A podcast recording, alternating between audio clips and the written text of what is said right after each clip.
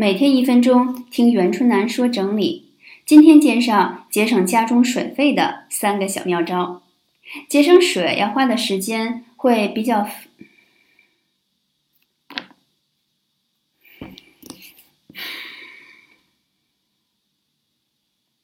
每天一分钟听袁春楠说整理。今天介绍节省家中水费的三个小妙招。节省水要花的时间比。节省电稍微的多一点，但如果经常习惯了，也就还好。一，把日常洗手、洗澡、洗衣机的废水经过简单收集，用来冲马桶，这样可以帮助家里面省下百分之五十的水费。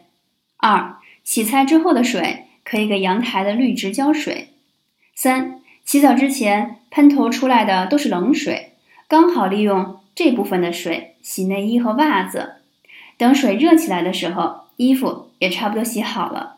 这样还能避免延迟做家务活儿，省得推了一个星期的袜子和内裤都没有洗呢。到时候就更不想干活了。